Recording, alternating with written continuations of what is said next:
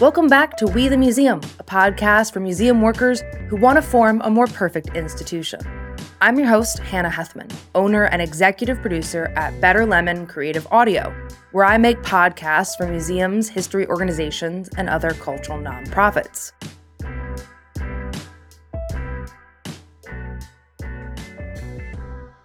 My first job in the public history/museum field was at AASLH, the American Association for State and Local History. I left that position in 2017 and soon after started making podcasts for the field, which I've been doing ever since. The reason I bring this up is because I was around at AASLH for the first conversations about the upcoming Semiquincentennial, the 250th anniversary of the signing of the Declaration of Independence. Back then, we were still a decade out from 2026, and there was plenty of time to plan. Now, it's only 3 years away, and for any institutions who want to capitalize on the event, the time to start planning is probably now. To learn more about the 250th and how we can ethically and truthfully engage with this anniversary, I spoke to Madeleine Rosenberg at AASLH. I asked her why we should care about the Semiquincentennial, how we can practice ethical commemoration, how to make this a catalyst for more inclusive history, and what resources are out there for museums who want to get involved. While AASLH's focus is on public history institutions, I think this conversation will be useful to the wider field. Art museums, natural history museums, parks, etc., you all have objects and stories to share when it comes to reflecting on and examining America's history before, during, and after the Revolutionary period. But before we jump into my conversation with Madeleine, I want to shout out our show sponsor, Landslide Creative. This podcast would not be happening without their support. Landslide Creative provides custom website design and development for museums who want to increase their engagement and connect with their visitors, donors, and volunteers. With a custom website designed for the unique needs of your museum, you can stop fighting with your website and focus on growing your impact. So head over to landslidecreative.com to learn more and say thanks for sponsoring We the Museum. All right, let's talk commemoration and the 250th. Hello, thanks for having me on the show. I'm Madeleine Rosenberg. I'm the Pomeroy Foundation Semiquincentennial Manager at the American Association for State and Local History. My job primarily entails leading AASLH's efforts to help ready the field for the 250th anniversary of the United States, which is coming up in 2026. So the 250th of the signing of the Declaration of Independence. So on a day-to-day basis, what I'm doing is supporting strategy and vision setting for the anniversary, leading development of resources and programming, especially for small organizations. I support state-level planning and activities and convene key networks. And I also work on current and new partnerships for this 250th anniversary, or Semiquincentennial is another word you might hear. For those of you who don't know, AASLH is the National Professional Association for Public History Institutions and the staff and volunteers who make them run. So we provide professional development programs, resources, advocacy, publications, and research, and more for about 5,500 institutional and individual members. So the Semiquincentennial, this is a follow-up from the bicentennial, the 200th anniversary of the signing of the Declaration, which was obviously back in the 70s. Now, I think for older members of our field, the idea of the 250th is like inherently exciting. They lived through the bicentennial, a lot of them as kids or young people. And I think for a lot of them, that energy around history and preservation is what inspired them to make history a career. I've met a lot of people in their late 50s, early 60s are like, this is why I went into public history. That was a birth of public history as a bigger field as well. So I'm kind of curious to start off by how do you think the 250th will be different? And what makes it different from the bicentennial? Just to get us started off with kind of comparing those two. Sure, yeah. And I've also met many people in our field who cite the bicentennial as what inspired them to join the field. We also know that a huge portion of the 20,000 or so history organizations and sites that exist in the U.S. now were formed in the bicentennial era. And as you said, it was a huge time for history. The state humanities councils were established. There was a spike in public interest in history and genealogy and historic preservation. And the public history field itself was formalized. But I think, as you are probably alluding to, there were also a lot of critiques of the bicentennial period or efforts, with people objecting to it not being representative of their experiences or perspectives, not being as inclusive or pluralistic as it should be, being too triumphalist in tone, being politicized. And ultimately, what you saw was a lot of local and grassroots bicentennial efforts that were formed to complicate and broaden and supplement the national efforts of the bicentennial. I do think that there is a lot of emphasis in our public memory of the bicentennial on those few national efforts. You hear people talk about the tall ships or things like that. But there were also many, many grassroots and local efforts where communities really made it their own. And I'm emphasizing that because I think that's one of the aspects that we'd really like to see even more of for the semi-quincentennial. We think that the 250th can and will mark not just the 250th signing of the Declaration of Independence, but we want to see it as an opportunity to engage with history of what's now known as the United States, beginning millennia before 1776 and then through to 1776, all the way to the present day. And we want to see Americans of all beliefs and backgrounds engaging with this anniversary from all over the country, whether they're in, one of the states that has perhaps really direct ties to the Revolutionary era or not. But we want to see everyone feel like their history matters because of this anniversary. So I think that grassroots element and that more pluralistic element is something that we'd really like to see emphasized in the semi-quincentennial, and I hope will be different. And I'm sure we'll get into this more. I think that the 1970s were a very complex political and social and cultural time. This is also an extremely complex political and social and cultural moment. And so I think that that context is going to have to shape 250th planning. It already is, and I think it's sort of inextricable from what the 250th will be. A lot of people also have that memory of it or knowledge of it as a very patriotic, celebratory, flag-waving kind of moment, and that kind of can create some ambivalence. So I guess to kind of go into a pretty blunt question, why should we care? For history workers, for the public, for museums, do we really need to mark this anniversary? Why is it important? Why should we care or get involved or participate? That is a totally valid question. And what I would say is that anniversaries are high-profile opportunities to draw focus and to center attention, and that they are moments for reckoning and reflection, and hopefully inspiration. Ultimately, anniversaries are what we make of them, and the 250th is going to be what we make of it. So at ASLH, we really do think that the 250th has transformative potential, that it's a once-in-a-generation chance to do two really important things. Do lots of things, but there's sort of two we're focusing on for our vision of the 250th. So the first is that we think it can help society progress towards justice through a full and honest telling of American history, through an inclusive approach to American history. And second, we're focusing on its potential to strengthen the history field by attracting interest and investment. I think that's a good place to start from. Like, people are going to be talking about this, so why not make it an opportunity? Why not have the people who are doing inclusive history stand up and make sure that that's the type of history that's being discussed and involved? And why not use this to get more money and support for the field? We certainly need it, So going back to that idea of the inclusive history that moves us towards justice, we find ourselves, as you've alluded to, in a moment of highly visible pushback against inclusive history. I mean, every day, even, since I wrote these questions a week ago, like the pushback is more. So in light of that and this ongoing work of a lot of people in the field to tell a fuller story of American history, how do we use what could very easily be a kind of mainstream telling of history to generate interest in history that isn't just celebratory of a period where there's slavery, Native genocide, and a whole bunch of injustices? Like,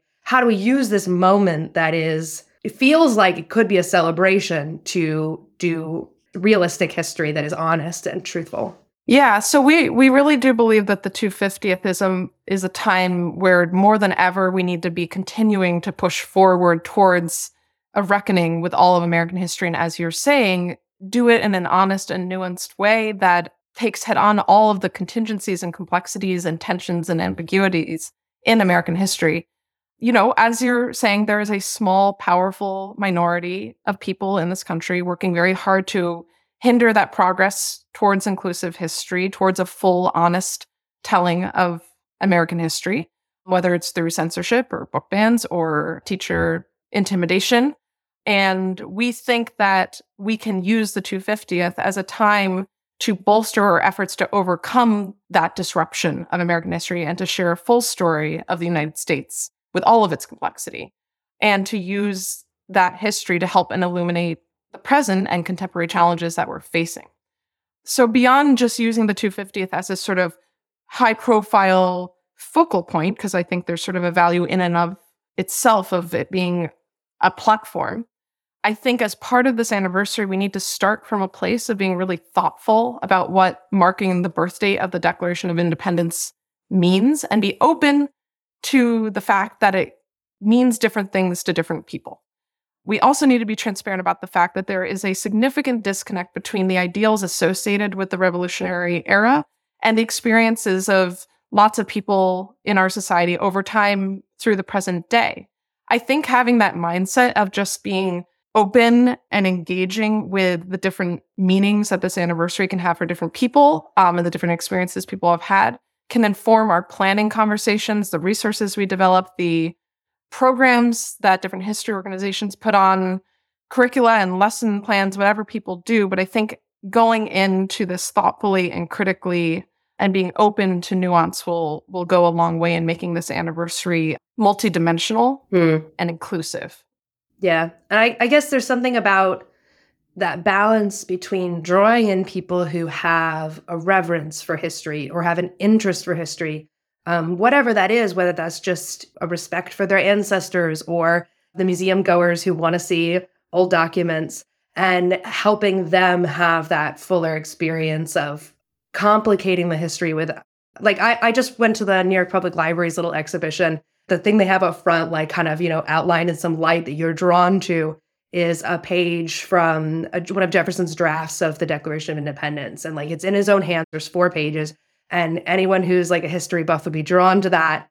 But it's pages outlining the problems with slavery that he didn't end up including in the Declaration. And so the interpretation, it's a very complicated look at that. And so you have this moment of reverence of like the past and an important handwriting and someone who shaped the country with the complication of like his involvement in slavery and his role in that and his inability to reject that in this society he's building. So I think it's moments like that that hopefully we can use. Yeah.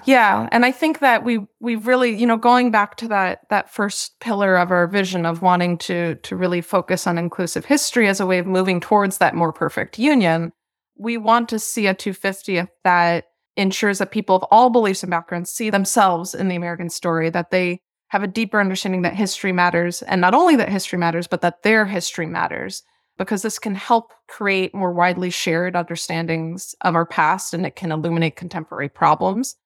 It's also, this more inclusive approach is not only more accurate history. A lot of research shows that it's actually what most Americans want, that they want the whole story, that they want the complexity, that they want all of it and not less of it. And so I think we're on very solid ground when we say, you know, we need to move towards this fuller picture. We need to explore the diversity past and present of American history, because it's, like I said, it's accurate and it's going to help us move the needle, I think, and progress as a society. Yeah. And the fact that that's what people want, that's a great thing for people to keep in mind too, for practitioners to keep in mind. Yes. This is interesting to people. People like to be challenged and learn new things and see new perspectives. Yeah.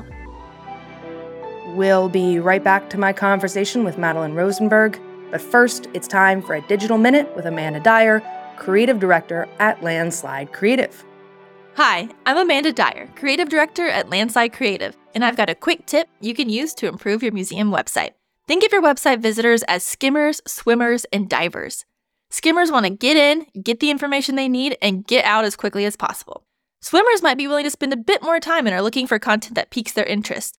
And divers want to explore and take it all in. Consider each of these types of visitors in the website experience, just like you would in your museum experience. For skimmers, make sure the most important information can be found quickly and easily.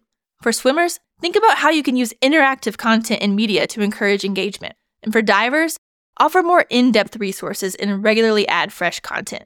You can learn more about how to design for skimmers, swimmers, and divers on our website at landslidecreative.com/skim. And back to the episode. So before I move on to a bit more practical considerations, I want to talk about the ethics of commemoration. How do we put this anniversary or this moment in the broader context of commemoration and memorialization for events both positive and tragic? That is a great question. Well, I think that, first off, it's always good to put any anniversary or commemoration in a broader context and to look past and left and right and see if there are any lessons that we can draw from other commemorations or anniversaries to see what was effective and what was less effective. So with that in mind, in one sense, I think thinking about commemoration ethically could be looking at models from the past, like the bicentennial, and say, okay, what worked, what didn't, and try to apply them to the 250th. So for instance, like we said, the grassroots, locally driven approaches in the bicentennial produced many of the more pluralistic aspects of that commemoration. So that can be a model when we're looking at the 250th, is communities wanting to have a voice and giving meaning to that 250th and not being told what the meaning is. On the other, in another sense, you can also look at the broader context in the present day to your left and right and say what's going on with commemorative efforts and conversations and how can that inform the 250 and then help us achieve our goals. And I think it's worth noting that we're in a moment of really complicated, substantive civic discourse about our memory as a society and the stories we're telling. And that's manifesting in debates about monuments and memorials and street names and building names. And I think all of these debates have, to a certain extent, primed many members of the American public to be more attuned to the dynamics and sensitivities of public memory and commemoration. They may not use that vocabulary, but I think that that's often what we're talking about. And I think it's important with the 250th to have that greater context in mind with the planning, that this is part of a larger conversation we're having as a society about what story we want to tell about ourselves and who gets to tell it. Yeah. Do you think there's any value in kind of, I guess you need to talk about like monuments and things like that, that are at least on the surface positive depictions, right? Like even if it's a Confederate memorial, it was intended to be positive and we can then break it down from there. But what about commemorations and memorials of tragedies, of things that everyone recognizes as we're remembering this because it was bad that it happened? How do we kind of use those to understand the 250th? I can't say the word anymore. How do we use that to understand the darker sides of the 250th as well? I think that we can look to commemorative efforts and anniversaries that have occurred that I think, as you're saying, are not marking moments perhaps that we would want to celebrate, and see what made them meaningful or effective for their communities and what made them feel like they were not only telling what happened in the past, but looking forward, which I think the most effective commemorative efforts are not just about what happened, but they really are comments on the present day and where we want to be and who we want to be. And I think that many of the more successful or effective efforts of that nature have done a really good job of making sure that the planning process is inclusive, is dynamic, is speaking to present day issues that are affecting people's lives. So I don't know if that answers your question. No, I think maybe that's it. Maybe there's something about like the listening and the holding space for people to grieve what happened or to reflect on the painful parts of our history, so that they can move forward. But making that space, making that time, letting people have that moment to talk about what they or their ancestors went through. Mm-hmm. Yeah, I think absolutely. I think a big part of commemoration has to be listening, just as you said. Listening for what the commemoration means to different people, listening for what they would want to come out of a commemoration, because I think if a commemoration is sort of simply marking the passage of time, it's unlikely to have any sort of lasting impact. But if you use it, as I said at the outset, for reckoning, for reflection, for inspiration, then it's an opportunity for people to say, this is where we've been, this is where we are, and this is where we'd like to go.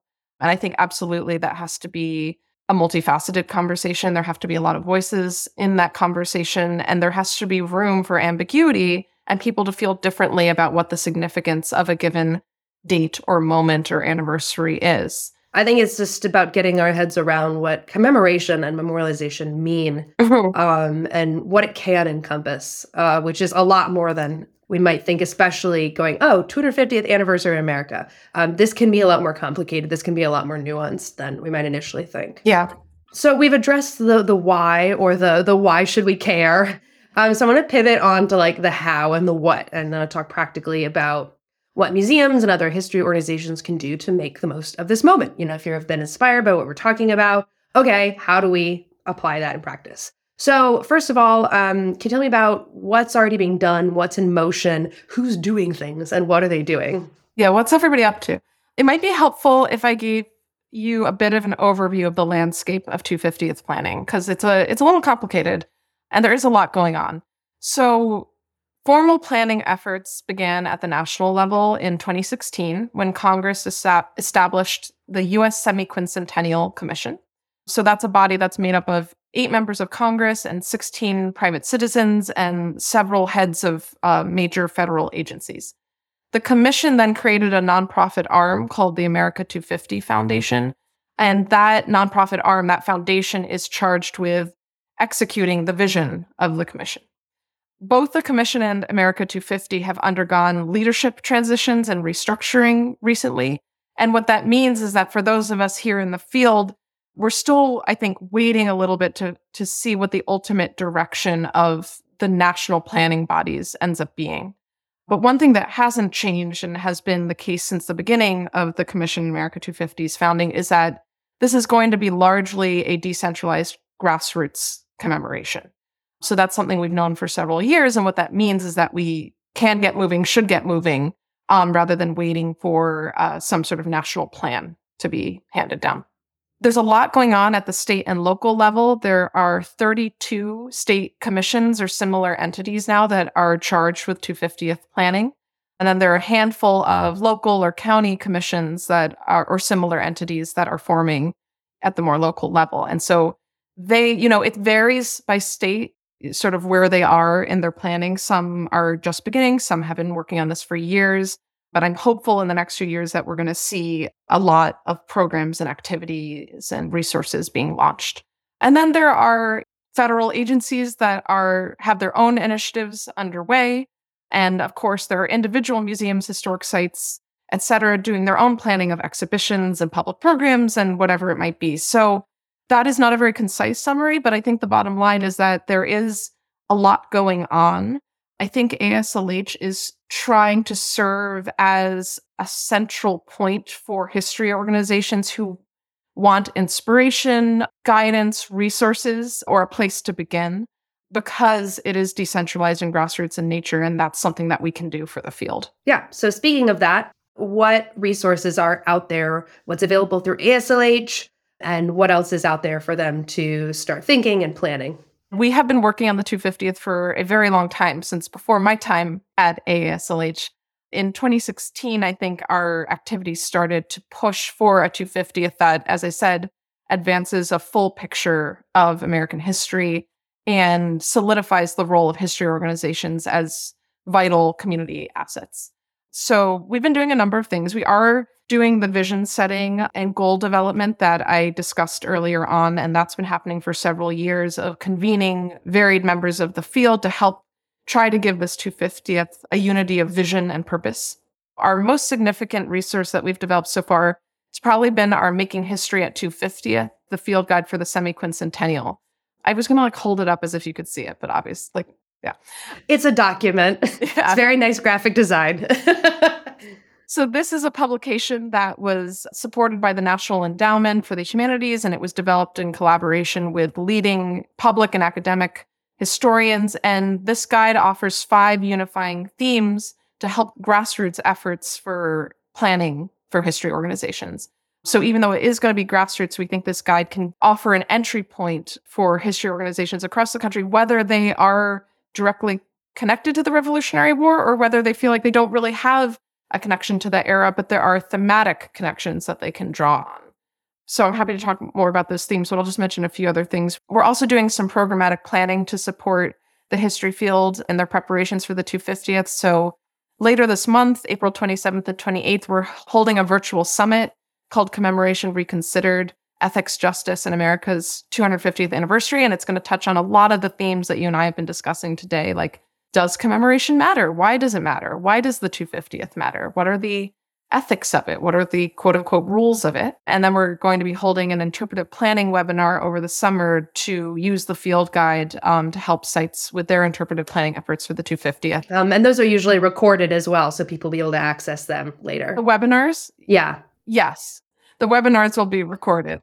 The webinars will be May, June, and July, and then we're having an in-person workshop in Boise at our annual meeting to encourage strategic planning that will take history organizations through 2026. So that connects to that idea that... And that'll be in the fall. Yeah, that'll be in the fall in September. And it's an opportunity for sites and history organizations to work to get their organizations in order in anticipation of what we think will be an increased visitation numbers in 2026, perhaps increased funding opportunities and increased attention to our field. So the idea is that we want to get ready and get prepared. Awesome.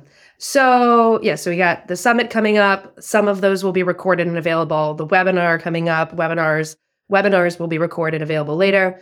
Opportunities for learning and connection at the annual meeting in the fall. So in the Making History at 250 field guide, you've kind of paraphrased this, but John Digital wrote that the semi-quincentennial will be whatever we decide it should be. And I guess that really means it'll be whatever questions we decide to ask about our history. So I want to take a minute to explore some of the themes and questions in the field guide that you've just mentioned that use the 250th as a jumping off point to get people thinking critically about history. So first, and maybe my favorite just because I like the title, is Unfinished Revolution. So there's a series of themes here. Can you share a few of the questions from the Unfinished Revolutions theme that people can use? Yeah, I'm glad you asked about that one, because I think that theme of unfinished revolutions is one that I've heard, anecdotally, that resonates with a lot of different types and sizes of organizations. So that's been good to see. So some of the questions are, how have America's founding documents been used to press for social, political, and economic change? Another one is, beyond the revolution itself, what were other revolutionary moments in the history of our country or a given state or a given community?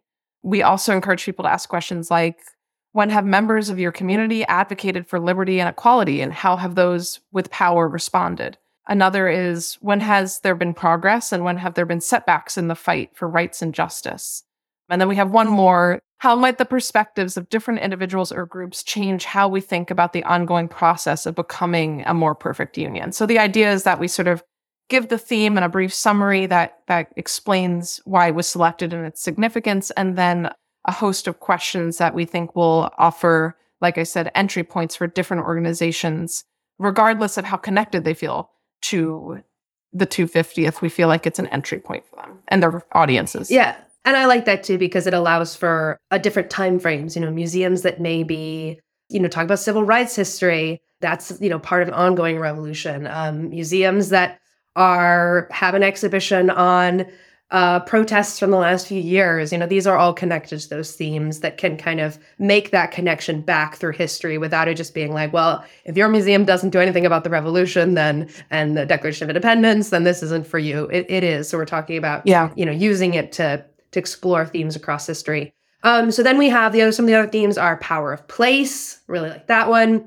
We the people, American experiment, and then last, doing history. The doing history theme has questions like, how do history professionals use different kind of sources to make sense of the past? And this kind of harks back to the role of the bicentennial in boosting the public history field itself, the doing of history. So do you want to say a little bit about why ASLH is recommending a focus on the process of history as part of this commemoration? Why is that important? Yeah, I also really like that theme. I can say that because I didn't write the guide. So yeah, so doing history, part of that is an effort to, as you said, reinvigorate public engagement with history and get people excited about history. by pulling back the curtain on the process, how we collect the evidence about the past, how we interpret it, how we synthesize it into narratives, and then how those narratives are presented in books or exhibitions or however members of the public ultimately encounter history. We think that that process is not just innately interesting to people who are curious about how things work, but we also think it helps the public understand what history is and why it matters. And that can expand critical thinking skills and historical literacy skills, as well as help people see the relevance of history to present-day concerns. And it's also connected to helping the public see the value of inclusive history and become more comfortable with ambiguity, complexity, nuances, and the fact that history is ever evolving in nature. So I think it's those two things of sort of just deepening engagement with history, but it has this output of benefit for members of the public in terms of giving them skills to navigate what has become, I think, an increasingly complex terrain for a lot of people. Mm. And of course, ASLH has an entire podcast on that theme produced by me called Reframing History that you can check out wherever you get podcasts. I had a lot of fun making that one. Final question. For anyone listening who, works in a museum, works at a history museum, works at an art museum, wherever they work that they want to be involved, when should they start getting involved in the 250th planning? And what is a good first step? I would encourage people who want to get involved now. I think that 2026 might seem like it's a long way away, but it's actually not. And especially, I think, we talked a lot about doing commemoration ethically and effectively. And a huge part of that is listening work. And that has to happen up front. And so for those who want to plan, I would say start now, start talking, start listening, start engaging to sort of figure out what it's going to look like for you and your audiences or stakeholders, whoever they may be. A good way to get started is to go to ASLH's website. Sorry to plug ourselves, but we have a lot of great first steps there. You can go to aaslh.org/program/250th, like 250. And we have our field guide is available free on there. You can learn about our upcoming programs. You can learn more about what state commissions exist. Another thing you can do that is maybe less self-promotional is try to find out if your state has a commission, and you can contact them and see what they're up to. You could find out if your county or your municipality or whatever it might be, if there's a commission for the 250th, and see what they're up to and see if it's of interest to you. But we just encourage you to see it as an opportunity because we really think it could have a long-lasting impact. Roslyn, well, thank you. That's it for me. Thank you for being on the podcast. Well, thank you. Really enjoyed it. Thanks for listening to We the Museum. You've been listening to my conversation with Madeleine Rosenberg, who leads the Semiquincentennial planning efforts at AASLH, the American Association for State and Local History. For show notes and a transcript of this episode, visit the show website, wethemuseum.com. In the show notes, I've linked to all the resources mentioned in this episode. And don't forget to check out Reframing History, the 6-part podcast series on history communication that I produced for AASLH last year. You can find Reframing History wherever you usually get your podcasts. Once again, a big thank you to our show sponsor, Landslide Creative. Making a podcast takes a lot of time and energy, and I wouldn't be able to set aside the space to make this show without Landslide Creative's financial support. If your museum is considering a new website, definitely make Landslide Creative your first stop. Finally, I've been your host, Hannah Hethman. As owner and executive producer at Better Lemon Creative Audio, I help museums around the world plan, produce, and edit podcasts that advance their missions. Find out more about my work at betterlemonaudio.com.